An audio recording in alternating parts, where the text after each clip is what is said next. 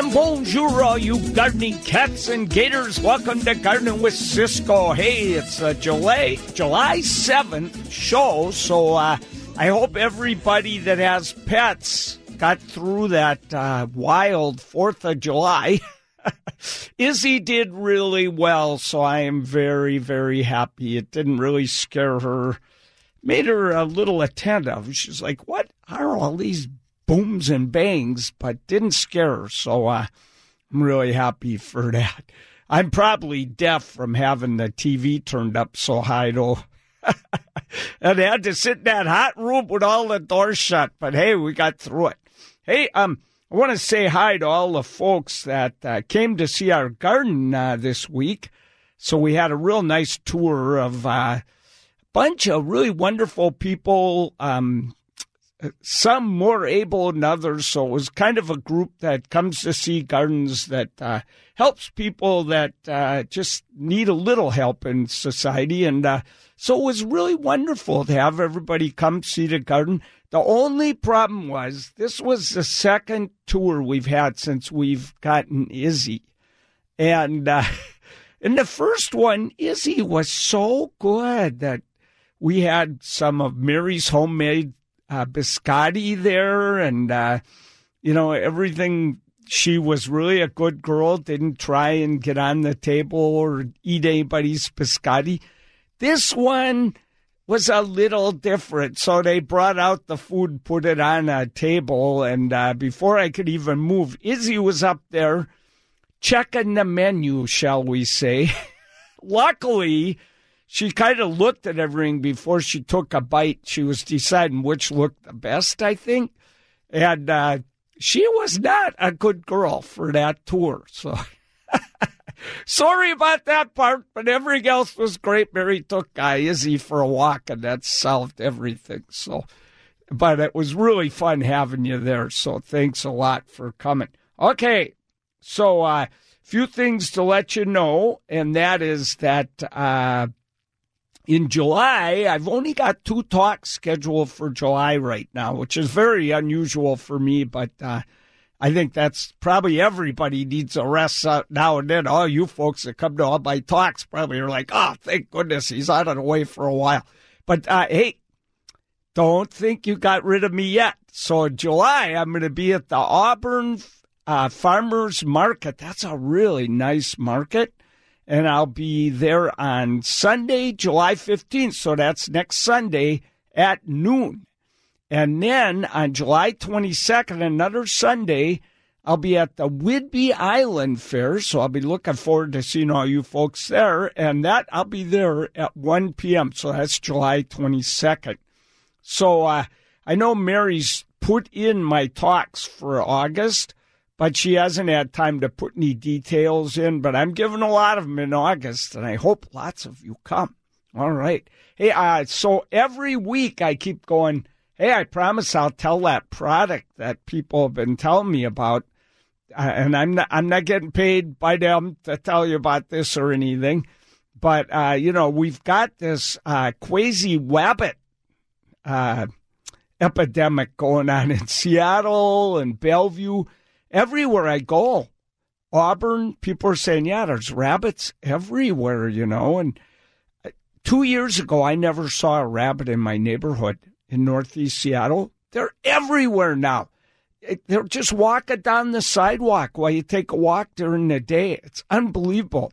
So there's two things you could try that I know of right now. So you could put in a life-size poster of Elmer Fudd that's guaranteed to work. But uh, if you don't want to try that, and getting a wiener dog might help too, as long as wiener dog has access to all your gardens. But it might destroy your garden chasing a rabbit through it. But there is a product now. Let me uh, start by saying I've never tried this product, so I can't say for sure that it works. But I somebody called the show some time ago and said it really works for them. And now I've gotten an email from someone that said it works for them. So uh, so maybe it works. I, I looked up the product. It's called Plantskydd Repellent. So it's plants and then it's plant and then S K Y D D repellent. And it's made out of pig blood and some other blood. And Mary's like, well, why wouldn't you just use blood meal? And I, I all I could say is there might be something in the smell of this stuff that's different. A lot of people use blood meal to try and keep deer and other animals out because the deer smells that and thinks somebody got eaten up in the garden, you know. so, and usually that's supposed to keep them out. But, uh, you know, all I can tell you is like uh, some of the other products I've talked about on the show, like I know my buddy Nita-Jo Rountree uses Bobbex to keep deer out of her garden now. She lives right in the middle of Bellevue and has deer in her garden. It's unbelievable, but uh, she's used Bobbex, but uh, it worked pretty good except for it it wore down. She didn't put it down, put it on again in time, and because of that, uh, the deer were back. So uh, any of these things, you got to apply them rather often. But this is uh, dried pig blood, and uh, I think it's a granular thing, and you put it out in the garden. And um, I can only tell you this my sister in law had a beautiful vegetable garden. It was eaten by rabbits. Those those weren't just silly rabbits. they were nasty bunnies, is what they were. So, so anyway, Plantskydd repellent. I did a search where they sell it, and I saw that it's supposed they're supposed to have it at Molbak's. I haven't called them up to ask them or anything. So, uh, hey, if you try it, will you let me know? I want to know if this stuff really works because I'm in terror. I've got this beautiful border out there in the front garden, and I do not want crazy rabbits eating it. Okay. Hey, I, all right. Uh, I got a couple more seconds just to tell you what's coming up. So I want to let you know about some. Uh, let's see, is this the right one? Uh, yeah. So, hey, uh, this weekend, the Whatcom Horticultural Society is having their 32nd annual tour of private gardens. So it's today and tomorrow. It goes till 5 p.m., starts at uh, 11. So, uh, five lovely city and country gardens. The Georgetown Garden Walk is tomorrow, July 8th, from 10 to 5. And so you get to stroll all these gardens of a standard Seattle size, but you also visit artist studios while you're walking around, hear live music, and it's a totally free tour. So to get tickets or maps anyway, on they're available the day of the tour, so that's tomorrow at the Bank of America parking lot down there in Georgetown. It's at 1112 South Bailey Street. So that sounds. I've gone to uh, garden tours at Georgetown. It's fantastic. They have great gardens. Sounds like they're putting on quite a show. Hey, Edmonds in Bloom, that's next Sunday. July 15th from 11 to 4. They got seven beautiful gardens, including, get this, a 10 acre waterfront estate in Woodway. Oh la la! I didn't know there was a 10 acre waterfront estate anywhere in Washington anymore. So, uh, sounds pretty cool. I'd like to go to that one myself, but I don't think I'm going to be able to. Okay. So, hey, listen, we're going to take a break. I'm flying totally solo today, so I'm hoping that, you know, I don't do too many soliloquies today. so give me a call, will you? 1 973 5476. 1 973 KIRO is the number.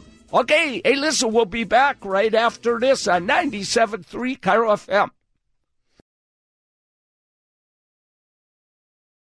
This is Gardening with Ciscoe on the all new KIRO Radio Weekends, brought to you by PacificTopsoil.com and Molbak's in Woodinville. Ooh la la!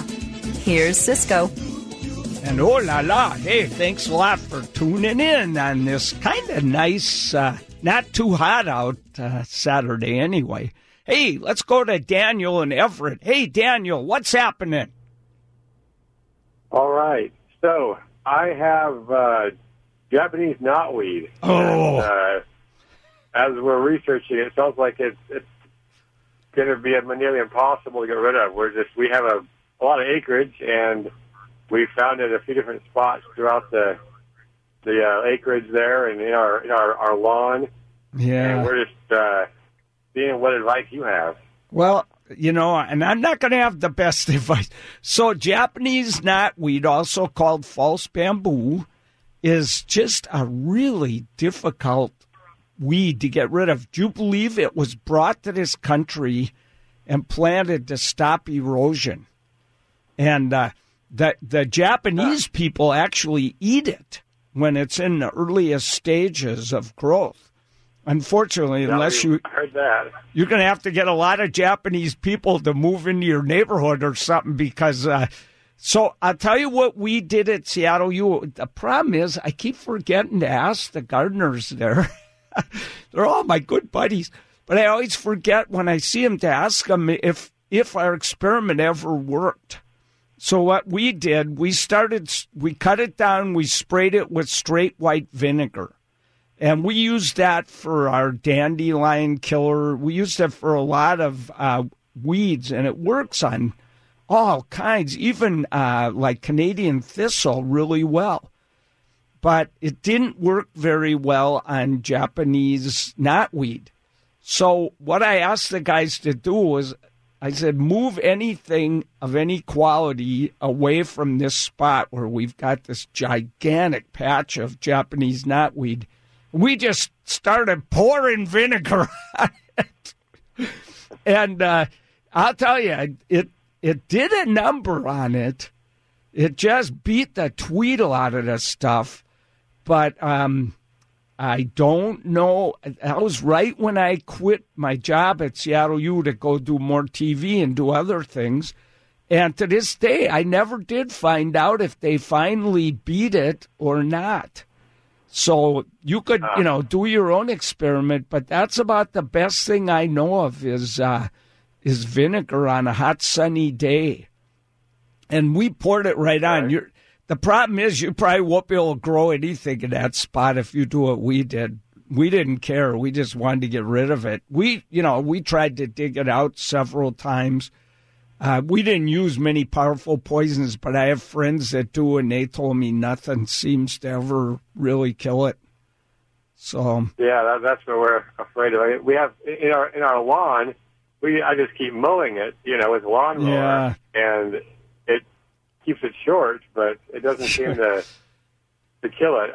No. I, I read that you know if you do it enough, it should kind of kill it out. But it's been a couple of years and it hasn't seemed to make a dent in it. Yeah, you know, some of these plants they can they can leaf out so low to the ground. So mowing works if they can't do that. But if plants can just keep leafing out close to the ground, make enough food, then that mowing them doesn't get rid of them. And uh, so I I, yeah, it's a it's a really tough weed and tough to get rid of. You know, whoever brought that over to this country should be, you know, they should be cut off from Brussels sprouts for the rest of their life. That's all I got to say, you know. So Absolutely, it is uh, horrible. It's horrible, and you know, uh, we put plywood over it. we did every. It would come up on the outside of the plywood, no matter how big a plywood we put on it. So I, Yeah, you know, yep, I read about that. yeah, I don't know of any way to get rid of it. I don't. I promise that I'll email some of my buddies at Seattle U and ask them if it actually did work. But you know what? My guess is it probably didn't work. And you, and you couldn't do that in your lawn. You'd have a dead spot in the lawn eternally, you know. Right. So Yeah, what we were going to try, uh, we have some of it in our pasture. We were going to try to excavate it and see, uh, with a tractor, if we dig it up. it won't. It you know, won't work. how- We tried to. work. We dug so deep to get rid of it. How how deep did you dig? I don't remember, but we dug, you know, to where we thought we had the whole root ball, and it was huge. And got Oh, it out man. of there, and it just came right back. It was like, oh, that felt good, you know. Yikes! Yeah, it's tough to get rid of. I, you know, I don't know. Now, if anybody out there in radio land has a better idea or, uh, you know, knows what works, I, I wouldn't recommend, you know, horrible poisons because I don't like those. But, uh, but, Oh, um, yeah, we want to avoid that, obviously. Yeah. but if somebody ever has dug it out successfully, let us know, you know, because I'd love to know about that. But uh, we dug it and it came back. And people told me when we dug it, they said, You're not getting rid of that that way. And we had a little backhoe on our tractor and we used that for that job. I remember that. So. I see. Yeah. So, uh, so I recommend moving and I do it in winter when it's kind of dormant so that nobody notices Yeah. the stuff. Yeah. No, I'm sorry, I don't have any good news for you on this. Well, I was hoping you had something, but all right, we'll uh, we'll keep we'll keep searching. Hey, and if you figure it out, please let me know. I'll be the hero telling everybody else about it. Yes, I will. Thank you, Ciscoe. Hey, Daniel, thanks so much for the call. See you later. Right. Okay, bye. Bye. Yeah, you don't. I don't know how it even got to Seattle U to false bamboo. I have no idea how, it, but it was in one area of the campus, and it was big. And it, and I have just a second to say a quick story. One time, it was coming up like mad, and we grew uh, real bamboo around it, and uh, so it kind of hit it. And it was an area where things were confined, so I wasn't afraid to plant bamboo over there. And uh, so one time I said a work study student said, "Hey, go cut down all that false bamboo over there." I just I don't want anybody to see it because we get a lot of complaints and things. And uh, she looked funny, and I said, "You do know what false bamboo is, right?" She goes, "Oh yeah, yeah." She cut all the bamboo right to the ground and left the false bamboo standing up right before the trustees of the university walked by the area. So that was great. But the bamboo did come back, but the false bamboo's probably there. Okay, we're taking a break. The news is about to come on on 97.3 KIRO FM.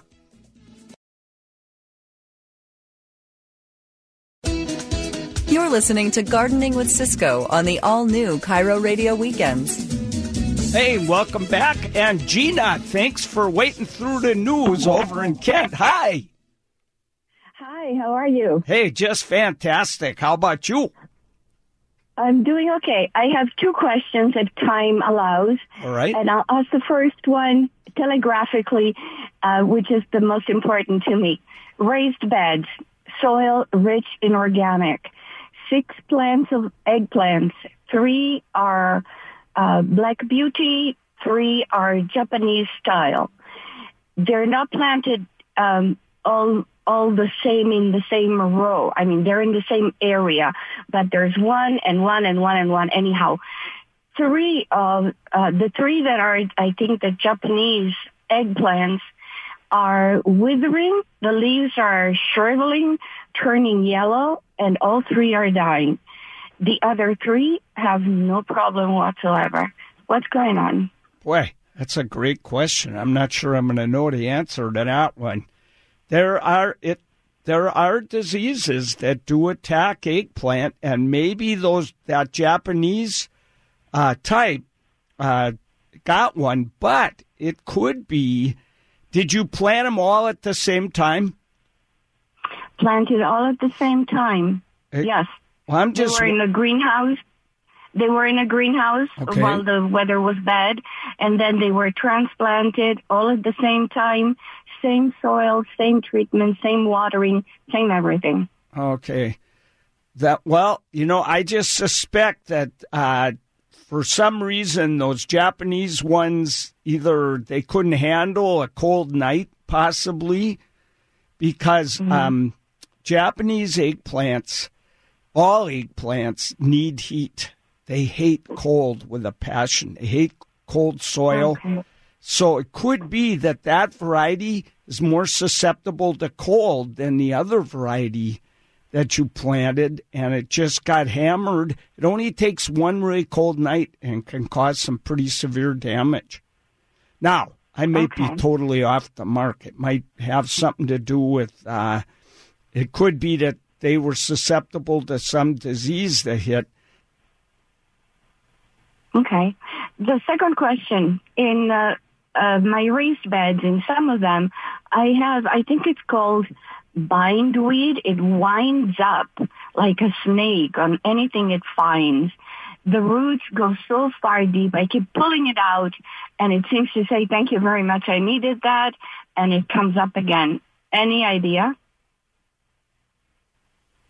I was having a problem with my microphone. And uh, so. Oh, okay. I I'm just still moved here. to another mic. That's never Okay. happened before. Hey, so, okay.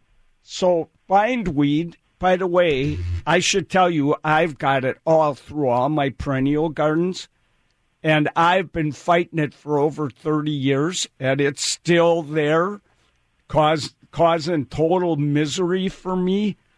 So, uh, I guess the best thing I could tell you is to just keep pulling it and pulling it as quick as you can. Is it in your food garden? It's in the vegetable garden, yeah. yeah.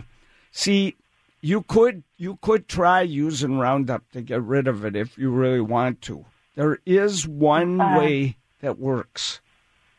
If but I I won't use Roundup in my veggie garden, but No. you know, here's you know one thing you could try, ah, and no, that won't work either. All right, what I would do if you if you want to do this, try this cure. What you do is you you mix up Roundup like you're going to spray it. You do this in late summer. Doesn't even work this time of year at all. In late summer, bindweed knows it's going to be dormant all winter, so it tries to store as much energy as it can possibly store in its roots in the fall, so it gets a really good start in spring to make your life miserable. So what you do is in the fall, before it starts dying back, but late summer, like uh, a little bit after mid August, you just take the bindweed, you don't pull it out of the ground, you very carefully bundle it up, ball it up, and put it in a container with Roundup mixed like you're going to spray it. Leave it in there, and I use something like, you know, uh, some kind of sticks or something to pick it up, put it in, and take it back out. And um, and then what you do is you leave it in the, the Roundup for like 15 minutes to just suck up all that stuff you can. Then you carefully take it out without harming the the morning glory or bindweed plant. And then mm-hmm. what it'll do is it'll send a ton of that Roundup down to the roots. And usually that actually kills the plant because spraying anything like that doesn't work. Trying to pull it out never oh. works, any of that. And that does work, but it usually one year may not even do it. It might take two or three years of doing this before you finally win. So, I'll just keep pulling and be happy to know that even the great Ciscoe has it. yeah, you know what? I'm going to be pulling bindweed for the rest of my life, but it gives me something to really complain about, you know? we all need that. Yes, absolutely. Well, thank you so much for your answer. I appreciate it. Okay. Hey, thanks so much for the call. Thank you. Goodbye. Okay, bye. All right, we will take a break right here.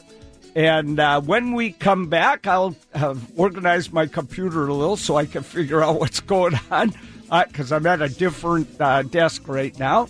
And uh, then I'll keep answering those questions. So I hope you'll give me a call. And it's 1 973 5476 973 KIRO FM. This is Gardening with Ciscoe on the all new KIRO Radio Weekends. Okay, all the technical problems are taken care of. And I'm back at my usual spot here if, if you're watching on uh, the podcast or however you do that. Hey, but right now we're going to go talk to Liz in West Seattle. Hey, Liz, what's going on? Hi, Ciscoe. Um, I have a Parrotia persica. I think that's how you say it. Yeah. And uh, I've had it in the ground at about for about five years. It's uh, facing west, gets good sun, and it starts the season uh, great, green. I water it regularly, and then the end of the branches turn brown, and it's not dried leaves. They just turn brown of all the new leaves uh, at the end of the branches, not not uh, not the closer to the trunk. So I don't know what it, if it's normal or if I'm doing something wrong. So on this Parrotia persica, which is a spectacular tree, famous for the best fall color, it's in the witch hazel family. Uh, so it's it's the new leaves in fall that turn brown, or the older leaves turn brown. The new ones. The new ones. Okay, it's it's one of a couple of things. So, what's the soil like where that Parrotia is planted? Is it pretty clay, kind of yes. tough? Yeah. So I think you're getting root rots going on that Oh. Parrotia. See, Parrotia, it's actually a pretty drought tolerant tree, but it doesn't really like too much baking hot sun. That tree does best in morning sun. We grew it in shade a lot at Seattle University, can handle shade pretty good. That it colors up better if it gets some sun, though. But um, so if that tree is in a sunny spot and it's in clay, then what I suspect you're watering to keep it growing well and everything. And I think what's happening is because the clay is holding way too much water, it's rotting the roots on your tree. And so so as the summer goes along and the heat gets hotter, because of the uh, deteriorating root system that it's got, it can't get enough water to keep the new growth green. And so that's why that's dying out. So I don't know if you could do this or not, and I don't know how big your tree is, but if it's not huge, this winter when it's dormant, if it were me and you love this tree, I would dig that tree up and really almost bare root, take all that clay off the roots as gently as you can with water. And you can do this in the winter. And then uh, either plant it in a new spot where it's not quite so sunny, and uh, but still nice and bright spot or morning sun would be perfect. And if it's clayey where you're going to plant it, build a big berm of uh, bring in uh, potting soil, build a big berm and plant it up on top of the berm, and then you'll have that Parrotia persica for years and years after that. But I'm afraid if if you leave it where it is, I think it's going to be awful tricky to water that uh, in a way that keeps it going, and I think it may just die in time. Okay. Well, that's helpful. We'll do that in the winter and hope for the best then. Great. Yeah, hope for the best. Someday, uh, if you come to a talk I'm doing or anything, let me know what happens, okay? I want to save that tree. Yeah, okay. Thank you, Ciscoe. Thank you. Thanks, Liz. Bye bye. Bye. Okay, all right. So I've got some time, but I don't have any calls. So I'm going to mention a uh, email that came to me this week. It was from John, and he said uh, he's got horsetail in his garden, and he heard that Casoron would stop the horsetail from coming up. And uh, but he also wanted to know he doesn't really want to use poison, so he's wondering if weed cloth would work better. So uh, having fought horsetail for years at Seattle University, I can tell you that uh, Casoron has a lot of things that aren't good about it. I don't want to get in a war with a Casoron company or anything, and and there may be a use for that stuff. I don't know, but the way Casoron works, it's a pre-emergence herbicide. You put it down on the ground where you've already weeded quick, and then you have to cover it with a mulch to hold this gas, and it makes a gas between the mulch and the soil surface, and uh, it kills any weeds that are trying to come up through it. And I, I, from everything I understand, it does stop horsetail from coming up. So if you're willing to use poison like that, it might work. But here's the problem. There have been studies, and it does harm some plants. You can't grow any bulbs in the area. Anything that comes up from rhizomes, roots that move, usually it'll kill those. Uh, and it's been known to harm roses and other plants in areas where you use it. And then I'm not at all sure it's the best thing for the health of your family or you to have that in your garden. And you got to replenish it, I think, every six months. I'm not sure about that one, but it's something like that. So, in my uh, humble opinion, that's a bad way to go. It's temporary. It's going to slowly but surely probably harm other plants or in the bed where you're using it.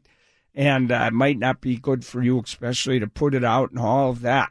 So, uh, what's another option? Well, the weed cloth, as you mentioned, it'll work for a while, but you gotta, you've got to somehow put it around the plants you have. Or if you want to plant a plant, you got to poke a hole in it. And weed cloth is a fabric supposed to let water and air get through to the roots and stop anything from coming up. Well, horsetail's going to find the hole where the plant is, and it's just going to come up there.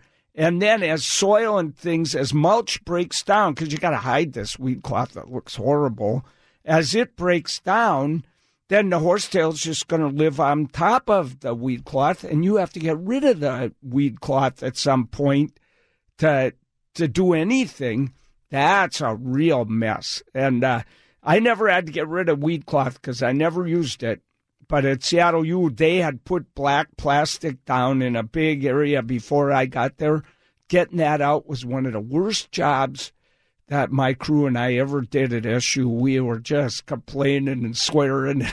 it was horrible. And then we had to get rid of all the black plastic. Uh, so as you can tell, I don't think either idea is going to work. So that leaves two options: moving in winter when there's no horsetail, and you know houses are selling for a lot around here right now, and make sure stay in an apartment till summer, and then make sure there's no horsetail where you move into, or uh, you could do what we did at Seattle U. We hid the horsetail. We never defeated it.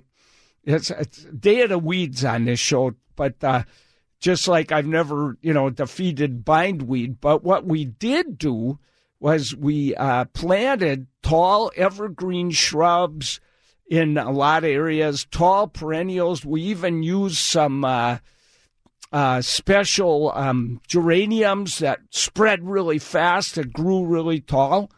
And uh, we totally hid the horsetail. Now, there were some areas we couldn't do that by doorways where we wanted to have really pretty gardens that didn't grow so tall. So what we did, we weeded those once a week. But in all the areas where we had evergreen shrubs and things, no one ever saw the horsetail. No one knew it was there, and we didn't get those constant complaints because horsetail is a horrible, horrible weed. So, so in other words, there's no hope. And uh, wood chips doesn't stop it either. We tried that. We put them down six inches thick in areas, and the horsetail comes right through it. It's just a matter of time. So, so there's absolutely no help, and I think moving is your only good option. Okay. That's probably the last time John's going to ever email me. I'll tell you that much right now. Hey, Brian, thanks a lot for another great show. Thanks for solving my uh, mystery problem there. And everyone, get out and enjoy this wonderful weather, and we'll see you next week. Thanks for listening. Bye bye.